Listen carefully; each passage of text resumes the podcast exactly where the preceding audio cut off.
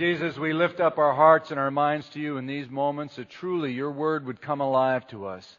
Help us to meet you in these moments, and we pray this in Christ's name. Amen. Please be seated.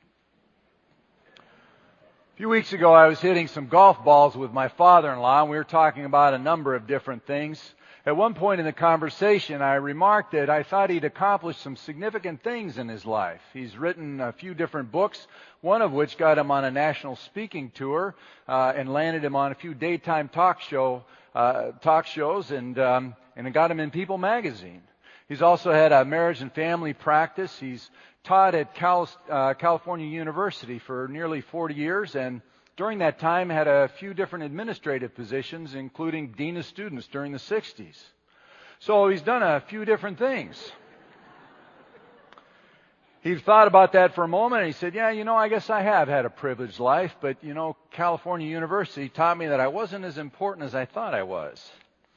He said, uh, Two weeks after leaving my position as uh, Dean of Students at the university, I had to call the new Dean's office and as I did, I got his secretary, and she asked me for my name. When I told her, do you know what she said to me? She said, Who? Life is like that, sometimes offering up those humble and other times painful experiences that remind us that we're not all that, that we may not have things in as much control as we'd like to believe, that maybe we haven't been able to obtain what we thought we would at this stage of life. Maybe it's your marriage this morning. Maybe it's your job or your health. Maybe it's unfulfilled dreams or some other circumstance that caused you to think a little bit about the meaning and the purpose of your life. Wondering if you're spending it on the right things, if, you're in, if what you've been investing in has been worth it at all. Well, over the next couple of weeks, we're going to talk about finding and, uh, and uh, maintaining a sense of significance in our lives. And that the way we do this is counterintuitive to the culture around us. Because our culture teaches us that significance is found in the positions we hold, the things we possess, and the people that we meet along the way. In other words, it's about our relationships, our possessions, our achievements, our titles. But the pathway to finding and maintaining significance in life isn't about us at all. It's about God and understanding how God has designed us. That at the very uh, at the simplest, most basic level, we have been designed for an everlasting relationship with God, and then to live in the context of that design. Now, these passages of Scripture that Scott read, they, they speak to that, that subject of finding and maintaining significance, particularly the Matthew 25 passage. Because in that passage, Jesus gives us three principles that really help us get on that pathway. He tells us that each of us has something to give, that it's not what we have, but what we do with it that matters, and that every talent counts in the end. Now, in the parable, there are three servants, and each one is entrusted with some of his master's estate. The act of being entrusted with something meant that each of those servants knew that they were expected to put those talents to work just as their master would have if he were still there. And so one servant is given five talents, another servant is given two talents, the third servant is given one talent. Now it's interesting that we don't know anything else about these guys. We don't know about their family. We don't know where they came from. We don't know if they had children. They all got something. That's all we really know. There's no fourth servant who got nothing. And that's really Jesus' point that each of us has something to give. Or, in the words of this parable, you are talented, literally.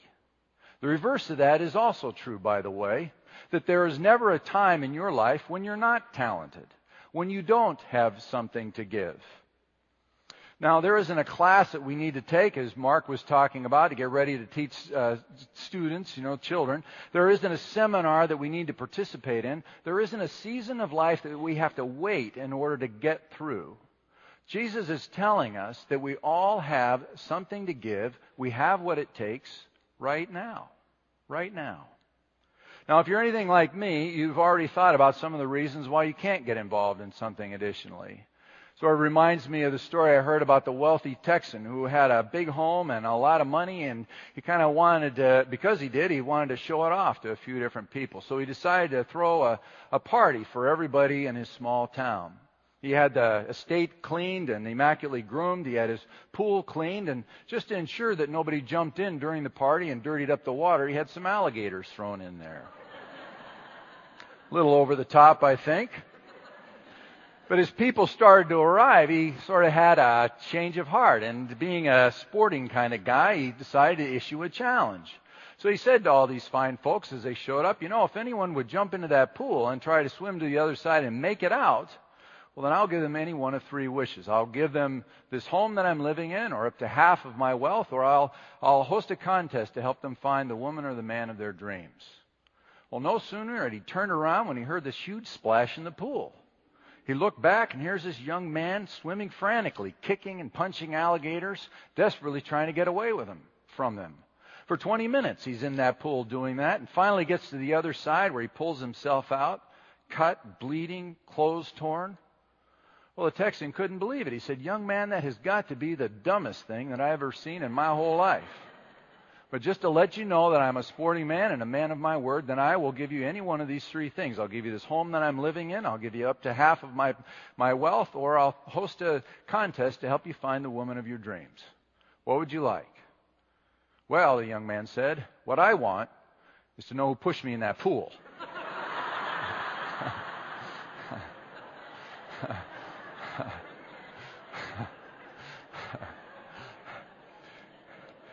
See, he wouldn't have jumped in on his own, would he? a little smarter than that. What we often see when we're looking at opportunities for involvement is we often see the obstacles, all the reasons for not jumping in into to those waters. We don't have enough time, or we don't have enough energy, or, or maybe uh, we just feel like we wouldn't be very good at that at all. But you know, in this passage, Jesus gives us this amazing word of grace. In verse 15, he says that talents are given each according to their ability. In other words, the one talent guy was only given one talent by his master because his master knew that at that time in that young man's life, that's all the responsibility he could handle. You see, God doesn't set us up for failure. God isn't interested in overwhelming us, which means that if you travel a lot in business and you're not around much, or if you're a single parent just trying to make ends meet, or if you're up to your neck in responsibilities, well, God isn't now at this time in your life asking you to take on a 15 to 20 hour ministry. But we all do have something to give. And so maybe that means getting involved and joining us on August 19th, next Saturday, for this work project for a couple of hours. Maybe bring some of your family members to be part of that. Maybe it means some other one time service opportunity that you can talk with our Get Connected ministry about. Because we all do have something to give. And God does not overwhelm us or set us up for failure. He has more for us than that. Well, that leads me to my second point, which is it's not what you have, but it's what you do with it that counts. You see, the first two servants were given their talents, and, uh, the re- and they immediately put them to work. The result was that they doubled what they had. The one with five talents put the talents to work, earned five more. The one with two talents put those talents to work, earned two more. And the result was that when they came to their master and showed them what they had, that he was equally pleased with both of them. Both of them were called good and faithful. Both of them were invited to come and share in the Master's celebration. Now, by doing this, Jesus places the emphasis of the Master's pleasure not on the amount that the servants gave to him, but rather on what they did with what he had given them. It didn't matter that the one had earned five talents and the other had only earned two. You see, that's the way we look at things. We tend to judge the amount. But with God, it's what we do with it that counts. It's what we do with it. Now, when I was in the eighth grade, seventh grade actually, my um, I was in uh, PE, and our coach announced to us that we were going to have a wrestling tournament. We were going to break up into different weight divisions and have this uh, wrestling tournament, tournament and crown a champion in each of the weight divisions. Now, it just so happened at that time in my life that I was the heaviest guy in my class. So I won my weight division by default. I was the only one in my weight division. So I was pretty excited about what that meant. I could, just, I just had visions of standing up in front of the school, getting my trophy, you know, for winning my weight division, and I wouldn't have even had to wrestle a single match. So I thought that was pretty cool until the coach brought me back to reality and told us all that there was a second round to the wrestling tournament, which meant for guys like me that I'd be ra- uh, wrestling the older kids who'd also won their weight division, the eighth and ninth graders. I can still remember who I wrestled, a guy named Kelly. Now, Kelly and I weighed the same. It's just that our weight was distributed a little differently on our bodies. you see, Kelly was the quarterback of the football team. And he was a few inches taller than I was. Well, Kelly and I were the main event because that's uh, the way that things work, and this is happening now in front of the whole school. I meant I left that little issue, uh, that little item out. So this is happening in front of the whole school. We're the main event because that's the way it works in wrestling. You have the lightweights, the middleweights, and the heavyweights, and that was me. So Kelly and I are standing on this mat. We're looking at each other, and I know what Kelly's thinking. He's thinking, Leatherberry, you are dead. Which is funny because that's what I was thinking. Leatherberry, you are dead. Well, coach blew the whistle. Kelly charged at me. He hit me hard, knocked me down to the mat. I, I, may have screamed at the time. I, I don't know. And within seconds, I was counted out, pinned. I, I think I set a new school record for the guy pinned in the shortest amount of time. It, it was, uh, it was, uh, well, it was a little embarrassing. But you know what troubles me most as I look back at that it's not that I lost. It, it's not that I may I set a school record I didn't want to set. Uh, it's it's that I didn't try. It's that I just gave up before the coach even blew the whistle. I never even gave it an effort. You know, the pathway to real significance in life, it isn't discovered by good intentions or, uh, you know, the interests that we have. It's not discovered by waiting for that day when we'll finally be able to reach out and serve using the gifts that God gives us. The pathway to real significance in life is discovered through our actions, by reaching out, using the abilities God has given us to serve others. That's what counts. It's what we do with it that counts. And that brings me to the last point that I want to make this morning uh, that not only do we have something to give, and not only is it what we, not, not what we have, but what we do with it that counts, but lastly, that every talent matters. Now, this man that received the one talent, he acted differently than the other two, right? He, he buried his talent. Now, the good news for him was that he didn't lose what his master had given him. The bad news is that he didn't use it either. And by doing that, he overlooked two things. He overlooked how much it mattered to the master that he used that talent that he'd been given. And secondly, he overlooked the, the potential impact that that one talent could have made. Now, as some of you know, the Jubilee Reach Center is the second circle of our uh, Ripple Effect campaign. And our vision for this is that it would be a, resource center for low income children and families in the Lake Hills area. Recently, we hired uh, Marty Taylor to develop some needed programs, uh, like a before school program for children whose uh, parents work and need to drop them off before the school doors open. Well, Marty was talking with her friend Maggie about the Reach Center and uh, about this work crew of guys who've been out there every Monday and Wednesday uh, remodeling the center, getting it ready for our workday this coming Saturday. Marty invited Maggie to come out and take a look at the center. So Maggie went out there. And when she did, she got really excited about what she saw. About these guys working, knocking, you know, stuff around and getting the center ready. She got excited about the facility itself. She got excited about the vision that the Jubilee Reach uh, presents.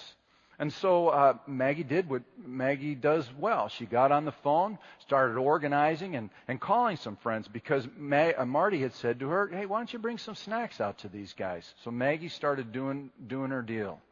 Now, one of the people she called uh, was uh, a member here, Gertrude McKellar. Gertrude is nearly 90 years old, and Gertrude cooked up a batch of chocolate chip cookies and took those out to the guys. And I can assure you there were no leftovers on that day. Well, Maggie decided to do lunch for the crew, and her team wanted to do something festive at the time. So they picked a Hawaiian theme. You know, Hawaiian chicken, Hawaiian rice, coconut bars. They got all this stuff ready. They set out these long tables in the middle of the facility, put uh, um, tablecloths over the top, big centerpiece in the middle.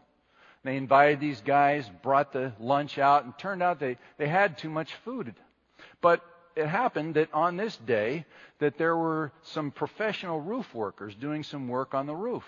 So Maggie and the team invited these guys to come down and join them for lunch. There they are in the middle of this gutted facility, you know, sheetrock dust all over, and they're having this feast, sitting in these big, comfortable chairs out of the conference room. Maggie said, Rich, I wish you could have seen their faces. And then she said, I thought, this is exactly what this is all about. Reaching out to others in our community to show them Jesus. And now Maggie and her team are serving lunch every Wednesday to this crew, and on Mondays they're serving cold drinks and snacks. Now, Maggie took what God had given her, her gifts for hospitality and administration, and used them in a way that served others. Her work team has been a huge blessing. Uh, her, her food team has been a huge blessing to that work crew. And they got to show some roofers along the way the love and the grace of Jesus Christ. But the story doesn't end there. You see, the work crew, by using the abilities that God has given them, has saved the Reach Center literally thousands of dollars in uh, remodeling costs. And now we can use that money for the programs that the Reach Center is going to offer. And uh, guess who some of the volunteers are for that before school uh, program that Marty is working on? It's these volunteers that are, have been serving food out at the Reach Center. You see, everyone has something to give, and it's not what we have, but what we do with it that counts, and every talent matters. God is inviting us to partner with Him in His kingdom building projects. Hesitating or not using our gifts at all means that we're the ones that end up missing out. Because we miss out on an experience where God is clearly using us for His purposes. And we miss out because service is one of those things that literally throws open the doors to a deeper closeness with Jesus. So let me ask you how is God inviting you to use what He's given you in service to others? Maybe it's getting connected to one time uh, service opportunity like what we're doing on Saturday, or maybe making a lunch for a work crew out at Jubilee Reach.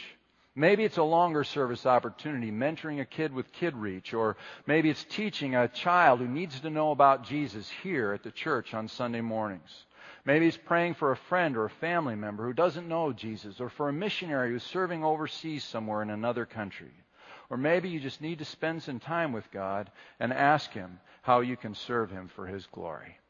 Lord Jesus, we want to thank you that you have valued us enough, that you give us specific talents and abilities that we can use for your glory. And we pray that we would be faithful to you. Lord, unleash us that we could join with you and what you're doing in our community and around the world. And we'll give you the thanks. In Jesus' name, amen.